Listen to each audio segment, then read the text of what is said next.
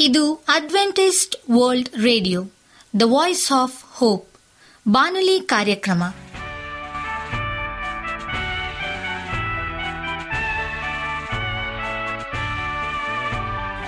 ನಮಸ್ಕಾರ ಪ್ರೀತಿಯ ಕೇಳುಗರೆ, ನಾನು ನಿಮ್ಮ ಆಕಾಂಕ್ಷ ಪಾಲ್. ನಮ್ಮ ನಿಲಯದ ಕನ್ನಡ ಕಾರ್ಯಕ್ರಮಕ್ಕೆ ತಮ್ಮೆಲ್ಲರಿಗೂ ಆತ್ಮೀಯ ಸುಸ್ವಾಗತ. ಮುಂದಿನ ಮೂವತ್ತು ನಿಮಿಷಗಳಲ್ಲಿ ಸುಮಧುರ ಹಾಡುಗಳು, ಆರೋಗ್ಯ ಸಂದೇಶ ಮಕ್ಕಳಿಗೆ ನೀತಿ ಕಥೆಗಳು ಹಾಗೂ ದೇವರ ವಾಕ್ಯವನ್ನು ಕೇಳೋಣ. ಈ ಕಾರ್ಯಕ್ರಮವು ನಿಮಗೆ ಸಂತೋಷ ತರಲೆಂದು ದೇವರಲ್ಲಿ ಪ್ರಾರ್ಥಿಸುತ್ತೇವೆ.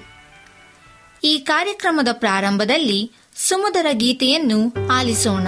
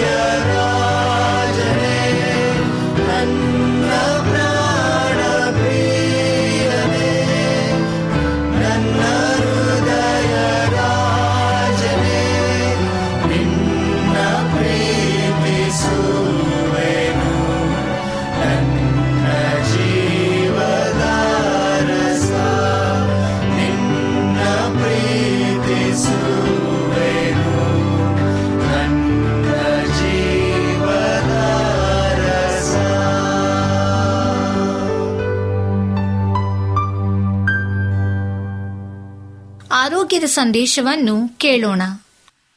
ಅಪಸ್ಮರ ಇರಲಿ, ಅರಿವು, ಎಪಿಲೆಪ್ಸಿ, ಬಿ ಅವೇರ್.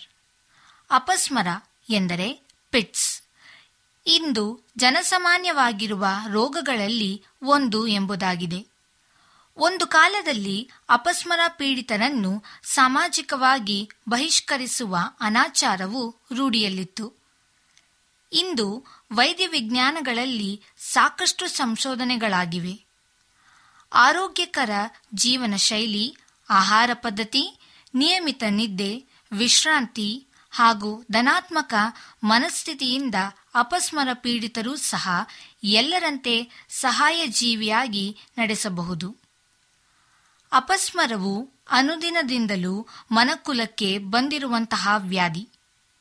ಮೊದಮೊದಲು ಅದಕ್ಕೆ ಅಗೋಚರ ಶಕ್ತಿಗಳು ಕಾರಣವೆಂದು ತಿಳಿದು ಧಾರ್ಮಿಕ ಆಚರಣೆಗಳ ಮುಖಾಂತರ ಪರಿಹಾರಕ್ಕೆ ಪ್ರಯತ್ನಿಸಲಾಗುತ್ತಿತ್ತು.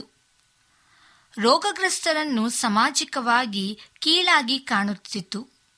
ಆದರೆ ಕ್ರಿಸ್ತಪೂರ್ವ ನಾಲ್ಕು ಸಾವಿರದ ಐನೂರರಿಂದ ಸಾವಿರದ ಐನೂರರಲ್ಲಿಯೇ ಭಾರತೀಯ ವೈದ್ಯಕೀಯ ಪದ್ಧತಿಗಳಲ್ಲಿ ಮೂರ್ಛೆ ರೋಗವು ಜೈವಿಕ್ ಹಾಗೂ ಮೆದುಳಿನ ರಚನಾತ್ಮಕ ತೊಂದರೆಯಿಂದ ಉಂಟಾಗುತ್ತದೆ ಎಂಬ ಪರಿಕಲ್ಪನೆಯಾಯಿತು. ಇಪ್ಪತ್ತನೇ ಶತಮಾನದ ಪ್ರಥಮದಲ್ಲಿ ಫಿನೋಬಾರ್ಬಿಟೋನ್ ಎಂಬ ಔಷಧಗಳ ಆವಿಷ್ಕಾರದಿಂದ ಅಪಸ್ಮರದ ಚಿಕಿತ್ಸೆ ಇನ್ನಷ್ಟು ಸುಲಭವಾಯಿತು. ಇಪ್ಪತ್ತನೇ ಶತಮಾನದ ಉತ್ತರಾಂಧ್ರದಲ್ಲಿ ಸಿಟಿ ಸ್ಕ್ಯಾನ್ಸ್ ಎಆರ್ಐ ಮುಂತಾದ ಸ್ಕ್ಯಾನಿಂಗ್ ಪ್ರಕಾರಗಳಲ್ಲಿ ಎಲ್ಲ ರೀತಿಯ ಅಪಸ್ಮರಗಳನ್ನು ಸುಲಭವಾಗಿ ಹಾಗೂ ಕ್ಷಿಪ್ರವಾಗಿ ಕಂಡುಬರ್, ಕಂಡುಹಿಡಿಯಬಹುದಾಗಿದೆ. ಸಾಮಾನ್ಯವಾಗಿ ಸಂಪೂರ್ಣ ದೇಹದ ಮೇಲೆ ಪರಿಣಾಮ ಬೀರುವ ವಿಧ. ಈ ಬಗೆಯಲ್ಲಿ ಕೈ, ಕಾಲು ಹಾಗೂ ಸಂಪೂರ್ಣ ದೇಹ ಸ್ವಾಧೀನ ಕಳೆದುಕೊಂಡು ವಿಪರೀತ ಚಲನೆ ಉಂಟಾಗುತ್ತದೆ. ಕಣ್ಣುಗುಡ್ಡೆಗಳು ಮೇಲಕ್ಕೆ ಹೊರಳಿ ನಾಲಿಗೆ ಕಚ್ಚಿಕೊಳ್ಳುವ ಸಾಧ್ಯತೆ ಇರುತ್ತದೆ. ಜ್ಞಾನೀಕ ಸ್ಥಿತಿಯಲ್ಲಿ ಇರುವುದಿಲ್ಲ. ಮೂತ್ರಗಳ ವಿಸರ್ಜನೆಯಾಗಬಹುದು. ವ್ಯಕ್ತಿಗೆ ಕೆಲವು ಸಮಯದವರೆಗೂ ಗೊಂದಲ ಉಂಟಾಗಬಹುದು. ದೇಹದ ಒಂದು ಒಂದು ಭಾಗವನ್ನು ಮಾತ್ರ ಪರಿಣಾಮ ಬೀರುವ ವಿಧ ಈ ಬಗೆಯಲ್ಲಿ ದೇಹದ ಒಂದು ಭಾಗ ಮಾತ್ರ ವಿಪರೀತ ಚಲನೆಯಲ್ಲಿರುತ್ತದೆ. ಅಪೂರ್ಣ ವಿಧ. ಈ ಬಗೆಯಲ್ಲಿ ವ್ಯಕ್ತಿಯ ನಡವಳಿಕೆ ವಿಚಿತ್ರವಾಗಿರುತ್ತದೆ. ಆತ ಆ ಸಮಯದಲ್ಲಿ ಕಳೆದು ಹೋದವರಂತೆ ನಟಿಸಬಹುದು. ಅಲ್ಲಿಂದ ಎದ್ದು ಓಡ ಹೋಗಬಹುದು. ಇಲ್ಲವೇ ಸಾಮಾಜಿಕವಾಗಿ ಅಸಂಬದ್ಧವಾಗಿ ನಡೆದುಕೊಳ್ಳಬಹುದು. ಜ್ವರಕ್ಕೆ ಸಂಬಂಧಿಸಿದ ಅಪಸ್ಮರ. ಇದು ಸರ್ವೇ ಸಾಮಾನ್ಯವಾಗಿದ್ದು ಮಕ್ಕಳಲ್ಲಿ ಕಾಣಿಸಿಕೊಳ್ಳುತ್ತದೆ. ಜ್ವರದಿಂದ ದೇಹದ ಉಷ್ಣತೆ ಹೆಚ್ಚಾದಾಗ ಮೂರ್ಛೆ ರೋಗ ಕಾಣಿಸಿಕೊಳ್ಳುತ್ತದೆ. ಜ್ವರವಿದ್ದಾಗ ಕೂಡಲೇ ತಾಪಮಾನವನ್ನು ನಿಯಂತ್ರಣಕ್ಕೆ ತರುವುದರಿಂದ ಮೂರ್ಛೆಯನ್ನು ನಿಯಂತ್ರಿಸಬಹುದು. ಗುಣಲಕ್ಷಣಗಳು. ಬಿಸಿನೀರಿನಿಂದ ತಲೆ ಸ್ನಾನ ಮಾಡಿದಾಗ ಪ್ರಜ್ಞೆ ತಪ್ಪುವುದು, ಕಾಲು ಕೈಗಳು ವಿಪರೀತ ಚಲನೆ, ಅಸ್ವಾಭಾವಿಕ ನಡವಳಿಕೆ ಮುಂತಾದವು ಕಂಡುಬರುತ್ತದೆ. ಆ ಘಟನೆಯ ಬಗ್ಗೆ ನೆನಪು ಇರುವುದಿರಲ್ಲ. ಆ ಕಾಯಿಲೆ ಇದ್ದವರು ಬಿಸಿನೀರಿನಿಂದ ತಲೆ ಮೇಲೆ ಸ್ನಾನ ಮಾಡದೆ ಇರುವುದರಿಂದ ಹಾಗೂ ಕೆಲವು ಔಷಧೋಪಚಾರಗಳಿಂದ ನಿಯಂತ್ರಿಸಲಬಹುದು. ವ್ಯಕ್ತಿಯು ಮೂರ್ಛೆ ಹೋಗಿದ್ದನ್ನು ಕಂಡಾಗ ಏನು ಮಾಡಬೇಕು ಎಂದು ನಿಮ್ಮಲ್ಲಿ ಪ್ರಶ್ನೆ ಇದ್ದರೆ, ವ್ಯಕ್ತಿಯನ್ನು ಅಪಾಯಕಾರಿ ಜಾಗ ಅಥವಾ ವಸ್ತುಗಳಿಂದ ಎಂದರೆ ಬೆಂಕಿ, ಎತ್ತರದ ಪ್ರದೇಶ, ರಸ್ತೆ ಇತ್ಯಾದಿ ಇವುಗಳಿಂದ ದೂರ ಕೊಂಡೊಯ್ಯಿರಿ ಹಾಗೂ ಇನ್ನಿತರರನ್ನು ಸಹಾಯಕ್ಕಾಗಿ ಕರೆಯಿರಿ. ಧನ್ಯವಾದಗಳು. ಈಗ ನಮ್ಮ ಬಾನಲಿ ಬೋಧಕರಾದಂಥ ಸುರೇಂದ್ರ ರವರಿಂದ ದೇವರ ವಾಕ್ಯವನ್ನು ಕೇಳೋಣ. ನಾವು ಮಾನವೀಯರು, ಆಧ್ಯಾತ್ಮಿಕ ಅನುಭವವನ್ನು ಹೊಂದಿದ್ದೇವ ಭಾಗ ಎರಡು. ನಮಸ್ಕಾರ ಆತ್ಮೀಯ ಕೇಳುಗರೆ, ಇದು ಅಡ್ವೆಂಟೇಜ್ ವರ್ಲ್ಡ್ ರೇಡಿಯೋ ಅರ್ಪಿಸುವ ಅನುದಿನದ ಮನ್ನ ಬಾನುಲಿ ಕಾರ್ಯಕ್ರಮಕ್ಕೆ ತಮ್ಮೆಲ್ಲರಿಗೂ ನಿಮ್ಮ ಬಾನುಲಿ ಬೋಧಕನಾದ ಸುರೇಂದ್ರನು ಮಾಡುವ ನಮಸ್ಕಾರಗಳು. ಈ ಬಾನುಲಿ ಕಾರ್ಯಕ್ರಮವು ತಮ್ಮೆಲ್ಲರಿಗೂ ಸಂತಸ ತಂದಿದೆ ಎಂಬುದಾಗಿ ನಾವು ನಂಬುತ್ತೇವೆ ಮತ್ತು ನಿಮಗಾಗಿ ನಿತ್ಯವೂ ಪ್ರಾರ್ಥಿಸುತ್ತೇವೆ. ನಿಮ್ಮ ಅನಿಸಿಕೆ ಹಾಗೂ ಸಲಹೆ, ಪ್ರಾರ್ಥನಾ ವಿಜ್ಞಾಪನೆಗಳು ಇರುವುದಾದರೆ ನೀವು ನಮಗೆ ಪತ್ರಗಳ ಮೂಲಕವಾಗಿ ಅಥವಾ ದೂರವಾಣಿ ಮೂಲಕವಾಗಿ ಸಂಧಿಸಬಹುದು. ನಮ್ಮ ದೂರವಾಣಿ ಸಂಖ್ಯೆಯು ಒಂಬತ್ತು ಸೊನ್ನೆ ಆರು ಸೊನ್ನೆ ಆರು ಎಂಟು ನಾಲ್ಕು ಏಳು ಏಳು ಮೂರು. ನಮ್ಮ email address Surendra zone four five six at Gmail dot com. ಈ ರೇಡಿಯೋ ಕಾರ್ಯಕ್ರಮವನ್ನು ನಿಮ್ಮ ಮೊಬೈಲ್ನಲ್ಲಿ ಸಹ ಕೇಳಬಹುದು. ನಿಮ್ಮಲ್ಲಿ ಐಫೋನ್ ಮತ್ತು ಆಂಡ್ರಾಯ್ಡ್ ಮೊಬೈಲ್ ಇರುವುದಾದರೆ ಪ್ಲೇಸ್ಟೋರ್ಗೆ ಹೋಗಿ ವಾಯ್ಸ್ ಆಫ್ ಓಪ್ ಎಂಬ ಆ್ಯಪನ್ನು ಡೌನ್ಲೋಡ್ ಮಾಡಿಕೊಂಡು ನಮ್ಮ ಈ ಕನ್ನಡ ಕಾರ್ಯಕ್ರಮವನ್ನು ಕೇಳಬಹುದು. ಆತ್ಮೀಯ ಕೇಳುಗರೆ, ಈ ಕಾರ್ಯಕ್ರಮದ ಮೂಲಕ ನೀವು ದೇವರ ಆಶೀರ್ವಾದ ಮತ್ತು ಅದ್ಭುತಗಳನ್ನು ಹೊಂದಿರುವುದಾದರೆ ನಿಮ್ಮ ಸಾಕ್ಷಿಯ ಜೀವಿತವನ್ನು ನಮ್ಮ ಕೂಡ ಹಂಚಿಕೊಳ್ಳುವಾಗಿ ತಮ್ಮಲ್ಲಿ ಕೇಳಿಕೊಳ್ಳುತ್ತೇವೆ. ಈ ದಿನ ಸತ್ಯವೇದ ಭಾಗದಿಂದ ಆರಿಸಿಕೊಂಡಂಥ ಶಿರೋನಾಮೆಯು ನಾವು ಮನುಷ್ಯರು ಆಧ್ಯಾತ್ಮಿಕ ಅನುಭವವನ್ನು ಹೊಂದಿದ್ದೇವಾ ಎಂಬ ಭಾಗ ಎರಡನೇ ವಿಷಯವನ್ನು ಕುರಿತು ಧ್ಯಾನ ಮಾಡಿಕೊಳ್ಳೋಣ. ಕಳೆದ ಸಂಚಿಕೆಯಲ್ಲಿ ಮೊದಲನೇ ಭಾಗವನ್ನು ಕುರಿತು ನಾವು ಧ್ಯಾನ ಮಾಡಿದ್ದೇವೆ. ಆಧ್ಯಾತ್ಮಿಕ ಅನುಭವವನ್ನು ಹೊಂದಿದ್ದೇವಾ ಎಂಬ ವಿಷಯದ ಬಗ್ಗೆ.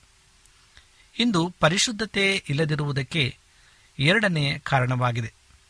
ನಾವು ನಮ್ಮನ್ನು ನಿಷ್ಠೆಯಿಂದ ಶಿಸ್ತಿಗೆ ಒಳಪಡಿಸಿಕೊಳ್ಳುವುದಿಲ್ಲ.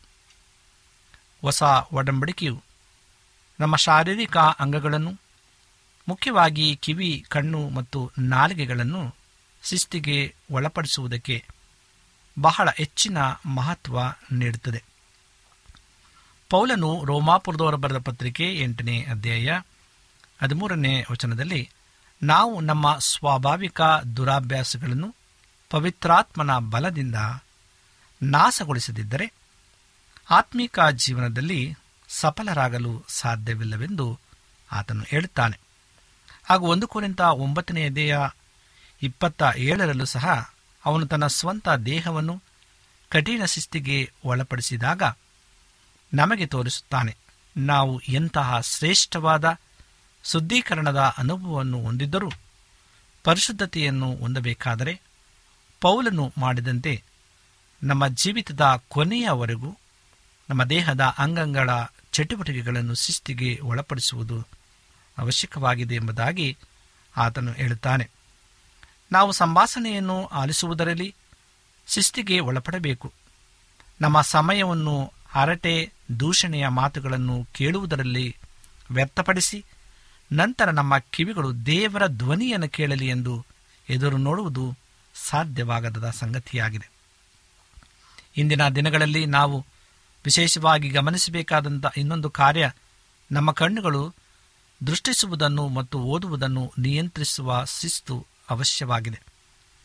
ಸುವಾರ್ಥಿಕರು ಮತ್ತು ದೇವಸೇವಕರಲ್ಲಿ ಕೆಲವರು ಲೈಂಗಿಕ ಪಾಪಗಳಿಗೆ ಸಿಲುಕಲು ಕಾರಣ, ಅವರು ದೈನಂದಿನ ತಮ್ಮ ಕಣ್ಣುಗಳನ್ನು ಅಂಕೆಯಲ್ಲಿ ಇರಿಸದೇ ಇರುವಂಥದ್ದಾಗಿದೆ ಹಾಗೆಯೇ ಇನ್ನು ಹಲವರು ಈ ಕ್ಷೇತ್ರದಲ್ಲಿ ತಮ್ಮಲ್ಲಿರುವ ಅಶಿಸ್ತಿನಿಂದಾಗಿ ತಮ್ಮ ಆಲೋಚನಾ ಪ್ರಪಂಚದಲ್ಲಿ ಮತ್ತೆ ಮತ್ತೆ ಎಡವಿ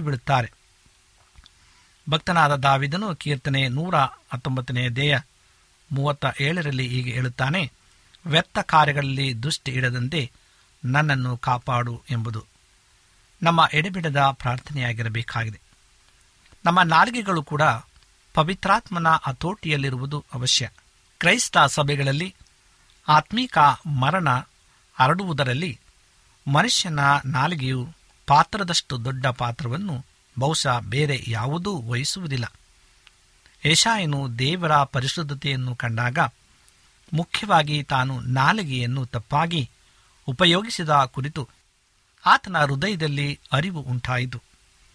ಆತನು ತನ್ನನ್ನು ದೇವರ ಬೆಳಕಿನಲ್ಲಿ ನೋಡುವವರೆಗೆ ಇದರ ಅರಿವು ಆತನಿಗೆ ಉಂಟಾಗಿರಲಿಲ್ಲ.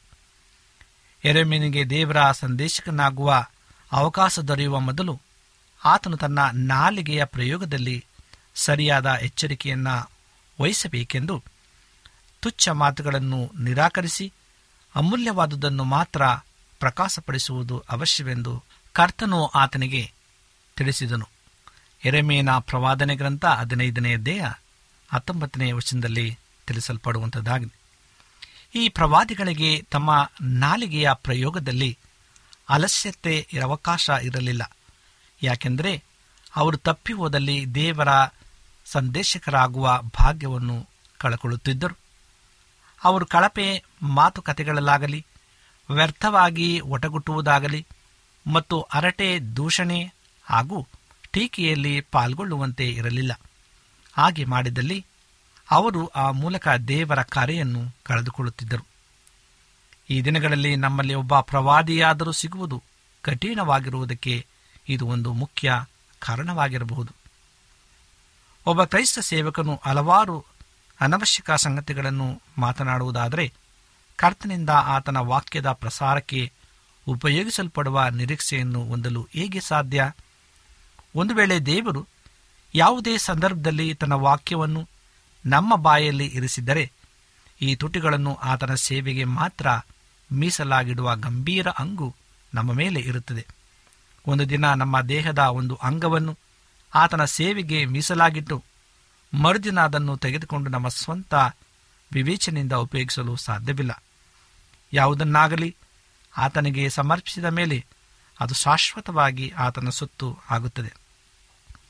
ಶರೀರ ವಿಜ್ಞಾನದ ದೈಹಿಕ ಪರೀಕ್ಷಣೆಯ ವಿಧಾನದ ಪ್ರಕಾರ ಒಬ್ಬ ವೈದ್ಯನು ನಮ್ಮ ನಾಲಿಗೆಯನ್ನು ಪರೀಕ್ಷಿಸಿ ನಮ್ಮ ದೈಹಿಕ ಆರೋಗ್ಯ ಮಟ್ಟವನ್ನು ಕಂಡುಕೊಳ್ಳಲು ಸಾಧ್ಯವಿರುವ ಹಾಗೆ ಆತ್ಮಿಕ ಕ್ಷೇತ್ರದಲ್ಲೂ ಒಬ್ಬ ಮನುಷ್ಯನ ನಾಲಿಗೆಯ ಉಪಯೋಗ, ಆತನ ಆತ್ಮಿಕತೆಯ ತಪಾಸಣೆಯ ಒಂದು ವಿಧಾನವಾಗಿದೆ ಎಂದು ಯಾಕೋಬನು ನಮಗೆ ತಿಳಿಸುತ್ತಾನೆ. ಯಾಕೊಬ್ಬ ಒಂದನೆಯ ದೇಯ ಇಪ್ಪತ್ತ ಆರನೇ ವಚನದಲ್ಲಿ. ಹಾಗೂ ಮೂರನೆಯ ದೇಯ ಎರಡನೇ ವಚನದಲ್ಲಿ ಯಾಕೋಬನು ತನ್ನ ಮಾತನ್ನು ಮುಂದುವರಿಸುತ್ತಾನೆ. ಮಾತಿನಲ್ಲಿ ತಪ್ಪದವನು ಪರಿಪೂರ್ಣನು, ಎಲ್ಲವನ್ನೂ ಹಿಂಜರಿಯುವುದಿಲ್ಲ ಎಂಬುದಾಗಿ. ದೇವರಿಗಾಗಿ ನಮ್ಮ ಸಮಯ ಎಷ್ಟರ ಮಟ್ಟಿಗೆ ನಾವು ಕೊಡುತ್ತಿದ್ದೇವೆ. ಇಂದಿನ ದಿನಗಳಲ್ಲಿ ಎಲ್ಲೆಡೆಯೂ ಪರಿಶುದ್ಧತೆಯು ವಿರಳವಾಗಿರುವುದಕ್ಕೆ ಮೂರನೆಯ ಕಾರಣವಾಗಿದೆ. ನಾವು ದೇವರೊಂದಿಗೆ ಏಕಾಂತದಲ್ಲಿ ಸಾಕಷ್ಟು ಸಮಯವನ್ನು ಕಳೆಯುವುದಿಲ್ಲ ಎನ್ನುವ ಸತ್ಯಾಂಶ. ಒಬ್ಬ ಮನುಷ್ಯ ತನ್ನ ಜೀವನದಲ್ಲಿ ಅತಿ ಪರಿಶುದ್ಧ ಸ್ಥಾನದಲ್ಲಿ ದೇವರೊಂದಿಗೆ ಸಾಕಷ್ಟು ಸಮಯವನ್ನು ಕಳೆಯುವುದು ಬಹಳ ಮುಖ್ಯವಾದ ಅಂಶವೆಂದು ನಿರ್ಧರಿಸಿದ್ದರೆ ಅವನು ಪರಿಶುದ್ಧ ಆಗಲಾರನು. ಇದು ನಮ್ಮ ಅತ್ಯುನ್ನತ ಆದ್ಯತೆ ಆಗಿರುತ್ತದೆ. ಮೋಶೆಯು ಬೆಟ್ಟದ ಮೇಲೆ ದೇವರೊಂದಿಗೆ ಏಕಾಂತದಲ್ಲಿ ನಲವತ್ತು ದಿನಗಳನ್ನು ಕಳೆದ ನಂತರವೇ ಆತನ ಮುಖವು ಪ್ರಕಾಶಿಸಿತು. ಅವನು ತನ್ನ ದೇವರನ್ನು ಮುಖಾಮುಖಿಯಾಗಿ ಅರಿತದ್ದರಿಂದ ದೇವರ ಒಬ್ಬ ಪರಿಶುದ್ಧ ಮನುಷ್ಯನಾದನು. ಎಲಿಸನು ಸಹ ಇಂಥವನಾಗಿದ್ದನು. ಆತನು ದೇವರ ಕುರಿತಾಗಿ ಎರಡು ಅರಸುಗಳು ಮೂರನೇ ಅಧ್ಯಾಯ ಹದಿನಾಲ್ಕರಲ್ಲಿ ಹೀಗೆ ಹೇಳುತ್ತಾನೆ ನಾನು ಮುಖಾಮುಖಿಯಾಗಿ ನೋಡುವ ಯಹೋವನು ಎಂದು ಹೇಳಲು ಸಾಧ್ಯವಾಯಿತು. ಆತನಿಗೆ ದೇವರ ಮುಖಾಮುಖಿ ಭೇಟಿಯ ಅನುಭವವಿತ್ತು. ಇದೇ ಆತನ ಪರಿಶುದ್ಧನನ್ನಾಗಿ ಮಾಡಿತು. ಇಂದಿನ ದಿನದ ಆಗು ಹೋಗುಗಳು ಅದ್ಭುತ ವೇಗದಲ್ಲಿ ಸಂಭವಿಸುತ್ತವೆ ಮತ್ತು ನಮ್ಮ ಜೀವನ ಶೈಲಿಯು ಹಲವಾರು ಚಟುವಟಿಕೆಗಳಿಂದ ತುಂಬಿದ್ದರೆ ಸಮಯ ಅತಿ ಶೀಘ್ರವಾಗಿ ಸಾಗಿ ನಮಗೆ ದೇವರೊಂದಿಗೆ ಏಕಾಂತದ ಸಮಯೇ ಇಲ್ಲದಂತೆ ಆಗುತ್ತದೆ. ಹೀಗೆ ಸೈತಾನನು ನಮ್ಮ ಆಧ್ಯಾತ್ಮಿಕ ಬಲವನ್ನು ಕುಂದಿಸಿ ಬಿಡುವನು ಚಟುವಟಿಕೆಗಳಿಗೆ ಹಾಗೂ ಕಾರ್ಯ ಸಮಿತಿಗಳಲ್ಲಿ ಪಾಲ್ಗೊಳ್ಳುವುದಕ್ಕೆ ಹೆಚ್ಚಿನ ಆದ್ಯತೆ ನೀಡುವಂತೆ ಆತನು ನಮ್ಮನ್ನು ಪ್ರೇರೇಪಿಸಿ ಅತಿ ಪರಿಶುದ್ಧ ಸ್ಥಳವನ್ನು ಕಡೆಗಣಿಸುವಂತೆ ಮಾಡುತ್ತಾನೆ. ಯೇಸುವು ತನ್ನ ತಂದೆಯೊಡನೆ ಏಕಾಂತದಲ್ಲಿ ಇರುವುದಕ್ಕಾಗಿ ಜನಸಮೂಹದಿಂದ ದೂರ ಸರಿದ ಸಂದರ್ಭಗಳ ಕುರಿತಾಗಿ ನಾವು ಓದುವಾಗ ಯಾವಾಗಲೂ ನಮಗೆ ಅದೊಂದು ಸವಾಲಾಗಿ ಇರುತ್ತದೆ. ಒಂದು ಸನ್ನಿವೇಶದಲ್ಲಿ ಆತನು ಸಾವಿರಾರು ಜನರಿಗೆ ಬೋಧಿಸುತ್ತಾ ಮತ್ತು ಅವರ ಶಾರೀರಿಕ ಅವಶ್ಯಕತೆಗಳನ್ನು ಪೂರೈಸುತ್ತಾ ಇಡೀ ದಿನವನ್ನು ಕಳೆದ ನಂತರ ತನ್ನ ತಂದೆಯೊಡನೆ ಏಕಾಂತವನ್ನು ಕಂಡುಕೊಳ್ಳಲು ಒಂದು ಬೆಟ್ಟವನ್ನು ಏರಿ ಓದನು ಎಂಬುದಾಗಿ ಮತಾಯನ ಬರೆಸುವಾರ್ತೆ ಹದಿನಾಲ್ಕನೆಯ ದೇಹ ಇಪ್ಪತ್ತ ಮೂರನೇ ವಚನದಲ್ಲಿ ತಿಳಿಸುತ್ತದೆ. ಇನ್ನೊಂದು ಸಂದರ್ಭದಲ್ಲಿ ಆತನು ಅಸ್ವಸ್ಥ ಜನರನ್ನು ಗುಣಪಡಿಸುತ್ತಾ ರಾತ್ರಿ ಬಹಳ ಹೊತ್ತಿನವರೆಗೆ ಸೇವೆ ಮಾಡಿದರೂ ಮರುದಿನ ನಸುಕಿನಲ್ಲಿ ಎದ್ದು ಪ್ರಾರ್ಥನೆಗಾಗಿ ಒಂದು ನಿರ್ಜನ ಪ್ರದೇಶಕ್ಕೆ ಹೋದನು ಎಂಬುದಾಗಿಯೂ ಮಾರ್ಕನ ಬರೆಸುವಾರ್ತೆ ಒಂದನೆಯ ದೇಹ ಮೂವತ್ತ ಐದನೇ ವಚನದಲ್ಲಿ ತಿಳಿಸುತ್ತದೆ. ಸ್ವತಃ ದೇವರ ಮಗನಾಗಿದ್ದರು ಆತನು ಇತರ ಎಲ್ಲರಿಗಿಂತ ಹೆಚ್ಚು ಶ್ರಮಿಸಿ ದುಡಿದು ನಮಗೆ ನೀಡಿರುವ ಮಾದರಿ ಇದಾಗಿದೆ. ಈ ಜ್ಞಾನದ ಬೆಳಕಿನಲ್ಲಿ ನಾವು ದೇವರ ಮುಂದೆ ಸಾಕಷ್ಟು ಹೆಚ್ಚಿನ ಸಮಯ ಕಳೆಯದೆ ಜೀವಿಸುತ್ತೇವೆ ಎಂದು ನುಡಿಯುವ ಧೈರ್ಯ ನಮ್ಮಲ್ಲಿ ಯಾರಿಗಾದರೂ ಇದೆಯೇ? ಎಲಿಶನು ಆಗಾಗ ತನ್ನ ದೇವರ ಮುಂದೆ ನಿಲ್ಲುವ ಅನುಭವವನ್ನು ಪಡೆದಿದ್ದನು. ಹಾಗಾಗಿ ಪಾಪವನ್ನು ಭಯವಿಲ್ಲದೆ ಗದರಿಸಿದನು. ಹೇಗೆಂದು ಸಹ ಅವನು ತಿಳಿದಿದ್ದನು. ಇಸ್ರಾಯೇಲರ ಅರಸನಿಗೆ ಭಯಪಡದೆ ಅಥವಾ ಅವನನ್ನು ಮೆಚ್ಚಿಸದೆ ದೇವರು ಆತನ ಬಗ್ಗೆ ಹೇಳಬಯಸಿದ್ದನ್ನು ಹಾಗೆಯೇ ಹೇಳಿದನು. ಇದು ಮಾತ್ರವಲ್ಲ, ತನ್ನ ಸಹ ಕಾರ್ಯಕರ್ತ ಗೆಹಜಿಯು ದುರಾಸೆಗೆ ಒಳಗಾಗಿ ಪಾಪ ಮಾಡಿದಾಗ ಅವನನ್ನು ಸಹ ಎದುರಿಸಿದನು. ಇದನ್ನು ಎಲಿಸನು ಸುತ್ತಿ ಬಳಸಿ ಹೇಳಲಿಲ್ಲ. ಅಥವಾ ಚತುರತೆ ಅಥವಾ ನಿಪುಣತೆಯಿಂದ ಮಾಡಲು ಪ್ರಯತ್ನಿಸಲಿಲ್ಲ. ನಿಸ್ಸಂದೇಹವಾಗಿ ಕೆಲವು ಸೂಕ್ತ ಸಂದರ್ಭಗಳಲ್ಲಿ ನಿಪುಣತೆ ಮತ್ತು ಯಾರನ್ನು ನೋಯಿಸದಂತಹ ಮಾತು ಅವಶ್ಯವಿರುತ್ತದೆ. ಆದರೆ ಪಾಪವು ಎದುರಾದಾಗ ಯಥಾರ್ಥವಾದ ನಿರ್ಭಯದ ಗದರಿಕೆಯು ಅವಶ್ಯಕವು. ಇಂದಿನ ದಿನದ ಕ್ರೈಸ್ತ ಸಮುದಾಯದಲ್ಲಿ ವಿಶಾಲವಾಗಿ ಹರಡಿರುವ ಪಾಪ, ಲೌಕಿಕತೆ ಮತ್ತು ಇವೆರಡರನ್ನು ಕುರಿತಾಗಿ ಇರುವ ಅಗುರ ಮನೋಭಾವವನ್ನು ವಿರೋಧಿಸಿ ನಮ್ಮಲ್ಲಿ ಕೆಲವರಷ್ಟೇ ಮಾತನಾಡುವುದು ಏಕೆ? ನನ್ನಲ್ಲಿರುವ ಭಯವೆಂದರೆ ಇದಕ್ಕೆ ಕಾರಣ ನಮಗೆ ಜನರ ಹೊಗಳಿಕೆ ಬೇಕಾಗಿದೆ.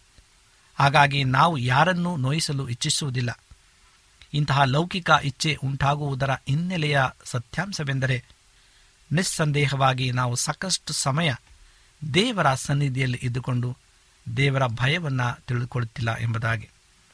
ನಾವು ದೇವರ ಪ್ರವಾದಿಗಳು ಆಗಬೇಕಾದರೆ ದೇವರು ತನ್ನ ವಾಕ್ಯದಲ್ಲಿ ತೋರಿಸಿಕೊಟ್ಟಿರುವ ನೀತಿ ಮಟ್ಟವನ್ನು ಕ್ಷೀಣಿಸಿಗೊಳಿಸುವ ಎಲ್ಲ ವಿಧಾನಗಳನ್ನು ಖಂಡಿಸಿ ನಮ್ಮ ಧ್ವನಿಯನ್ನು ಎತ್ತುವುದು ಅಲ್ಲದೆ ದೇವರು ವಿರೋಧಿಸುವ ಎಲ್ಲವನ್ನ ವಿರೋಧಿಸಿ ನಿಲ್ಲುವುದು ಅವಶ್ಯ. ನಾವು ಈ ನಿಲುವನ್ನು ವ್ಯಕ್ತಿಗತವಾಗಿ ಮಾತ್ರವಲ್ಲದೆ ಒಂದು ದೇಹವಾದ ವಿಶ್ವಾಸಿಗಳ ಸಭೆಯಾಗಿಯೂ ಪ್ರಕಟಿಸಬೇಕು. ಈ ದಿನಗಳಲ್ಲಿ ಸುವಾರ್ಥಿಕರಾದ ನಾವು ಒಂದು ದೇಹವೆನಿಸಿಕೊಂಡು ಒಂದೇ ಧ್ವನಿಯಿಂದ ಈ ಪ್ರವಾದನೆಯನ್ನು ಇಡೀ ವಿಶ್ವಾದ್ಯಂತ ಕ್ರೈಸ್ತ ಸಭೆಗಳಿಗೆ ತಲುಪಿಸದೆ ಹೋದರೆ ದೇವರ ಮುಂದೆ ನಮ್ಮ ಹೊಣೆಗಾರಿಕೆಯಲ್ಲಿ ವಿಫಲರಾದಂತೆ ನಾವು ಕಾಣುತ್ತೇವೆ. ದೇವರ ಸಭೆಯು ಅತ್ಯುನ್ನತ ಉದ್ದೇಶಕ್ಕೆ ಹೊಂದಿಕೊಳ್ಳದ ಎಲ್ಲವುಗಳ ವಿರೋಧವಾಗಿ ಪ್ರವಾದನ ಧ್ವನಿಯನ್ನು ಎತ್ತಿದಾಗ ಒಂದು ವೇಳೆ ನಮ್ಮ ಸಭೆಗಳಲ್ಲಿ ಸಂಖ್ಯೆಯು ಕುಗ್ಗಬಹುದು. ಆದರೆ ದೇವರು ಯಾವಾಗಲೂ ಗುಣಮಟ್ಟದಲ್ಲಿ ಆಸಕ್ತರಾಗಿದ್ದಾರೆಯೇ ಹೊರತು ಅಂಕೆ ಸಂಖ್ಯೆಗಳಲ್ಲಿ ಅಲ್ಲ. ಇಕ್ಕಟ್ಟಾದ ಮಾರ್ಗವನ್ನು ದೇವರು ಸಿದ್ಧಪಡಿಸಿರುವಾಗ ನಾವು ಅದನ್ನು ವಿಸ್ತರಿಸುವುದು ಬೇಕಾಗಿಲ್ಲ. ಆತ್ಮೀಯ ಸಹೋದರ ಸಹೋದರಿ ಇಂದು ಅಂತ್ಯಕಾಲದಲ್ಲಿ ನಾವು ಜೀವಿಸುವಾಗ ದೇವರ ಪ್ರಸನ್ನತೆ ನಮ್ಮೊಟ್ಟಿಗೆ ಇರಬೇಕಾಗಿದೆ. ಆತನ ಪ್ರಸನ್ನತೆ ಇಲ್ಲದೆ ನಾವು ಜೀವಿಸಲು ಸಾಧ್ಯವಿಲ್ಲ. ಹಾಗಾಗಿ ನಮ್ಮನ್ನು ಸಂಪೂರ್ಣವಾಗಿ ಆತನಿಗೆ ನಾವು ಒಪ್ಪಿಸಿಕೊಡುವಾಗ ದೇವರ ಪ್ರಸನ್ನತೆಯಲ್ಲಿ ನಾವು ಆತನನ್ನು ಕಂಡುಕೊಳ್ಳುತ್ತೇವೆ. ಒಬ್ಬ ಸೇವಕನ ಸ್ವಭಾವಕ್ಕೆ ಪ್ರತಿಕೂಲವಾದ ಎರಡು ಸಂಗತಿಗಳನ್ನು ನಾವು ಗಮನಿಸಿದರೆ ಅವುಗಳಲ್ಲಿ ಮೊದಲನೆಯದು ಒಳ್ಳೆಯದ ಹೆಸರು ಮತ್ತು ಪ್ರಖ್ಯಾತಿಯನ್ನು ಇಚ್ಛಿಸುವುದು. ಎರಡನೆಯದು ಬೇರೆಯವರ ಮೇಲೆ ಅಧಿಕಾರ ಚಲಾಯಿಸುವ ಇಚ್ಛೆ, ಆದರೆ ನಮ್ಮ ಕರ್ತ ಯೇಸುವಿನಲ್ಲಿ ಇವೆರಡಕ್ಕೂ ವಿರೋಧವಾದದನ್ನು ಕಾಣಬಹುದು.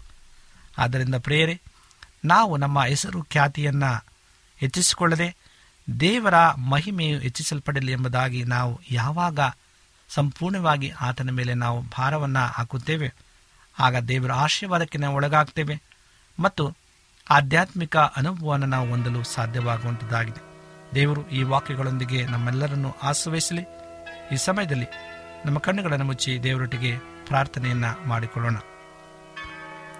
ನಮ್ಮನ್ನ ಬಹಳವಾಗಿ ಪ್ರೀತಿ ಮಾಡ್ತಕ್ಕಂಥ ಪರಲೋಕದ ತಂದೆಯಾದ ದೇವರೇ, ನಿನಗೆ ಸ್ತೋತ್ರವನ್ನು ಸಲ್ಲಿಸ್ತೇವೆ. ನೀನು ಮಾಡಿದಂಥ ಎಲ್ಲ ಸಹಾಯಗಳಿಗಾಗಿ ವಂದನೆಗಳು ಕರ್ತನೆ. ನಮ್ಮ ಜೀವಿತದಲ್ಲಿ ಅನೇಕ ಏಳು ಬೀಳುಗಳಲ್ಲಿ ಸ್ವಾಮಿ, ನೀ ನಮ್ಮನ್ನು ಕೈ ಹಿಡಿದು ನಡೆಸಕ್ಕಾಗಿ ಸ್ತೋತ್ರ. ಈ ಸಮಯದಲ್ಲಿ ಆಧ್ಯಾತ್ಮಿಕ ಅನುಭವವನ್ನು ಹೊಂದಿದ್ದೇವಾ ಎಂಬ ವಿಷಯವನ್ನು ಕುರಿತು ಧ್ಯಾನ ಮಾಡಲು ಕೊಟ್ಟಂಥ ಅಮೂಲ್ಯವಾದಂಥ ಸಮಯಕ್ಕಾಗಿ ಸ್ತೋತ್ರ. ತಂದೆಯ ದೇವರೇ, ಈ ವಾಕ್ಯಗಳನ್ನು ಕೇಳುತ್ತಿರುವಂಥ ಪ್ರತಿ ಒಬ್ಬೊಬ್ಬ ನಿನ್ನ ಪ್ರಿಯ ಮಕ್ಕಳನ್ನು ಮತ್ತು ತಲೆಬಾಗಿರ್ತಕ್ಕಂಥ ನಿನ್ನ ಮಕ್ಕಳನ್ನು ನೀನು ಹೆಸರೆಸರಾಗಿ ಆಶ್ರಯಿಸಿ ಬಲಪಡಿಸುತ್ತಾ ಬರಬೇಕೆಂಬುದಾಗಿ ನಮ್ಮ ಒಡೆಯನು ರಕ್ಷಕನೂ ಆದಂಥ ಯೇಸು ಕ್ರಿಸ್ತನ ಮುದ್ದಾದ ನಾಮದಲ್ಲಿ ಬೇಡಿಕೊಳ್ಳುತ್ತೇವೆ ತಂದೆಯೇ. ಆಮೇನ್. ನಿಮಗೆ ಸತ್ಯವೇದದ ಬಗ್ಗೆ ಹೆಚ್ಚಿನ ಮಾಹಿತಿ ಬೇಕಾದರೆ ನಮ್ಮ ವಿಳಾಸಕ್ಕೆ ಪತ್ರ ಬರೆಯಿರಿ ಅಥವಾ ದೂರವಾಣಿ ಕರೆ ಮಾಡಿರಿ. ನಮ್ಮ ದೂರವಾಣಿಯ ಸಂಖ್ಯೆ ಒಂಬತ್ತು ಸೊನ್ನೆ ಆರು ಸೊನ್ನೆ ಆರು ಎಂಟು ನಾಲ್ಕು ಏಳು ಏಳು ಮೂರು ಹಾಗೂ ಎಂಟು ಮೂರು ಒಂಬತ್ತು ಸೊನ್ನೆ ಆರು ಸೊನ್ನೆ ಐದು ಎರಡು ಒಂಬತ್ತು ಒಂಬತ್ತು.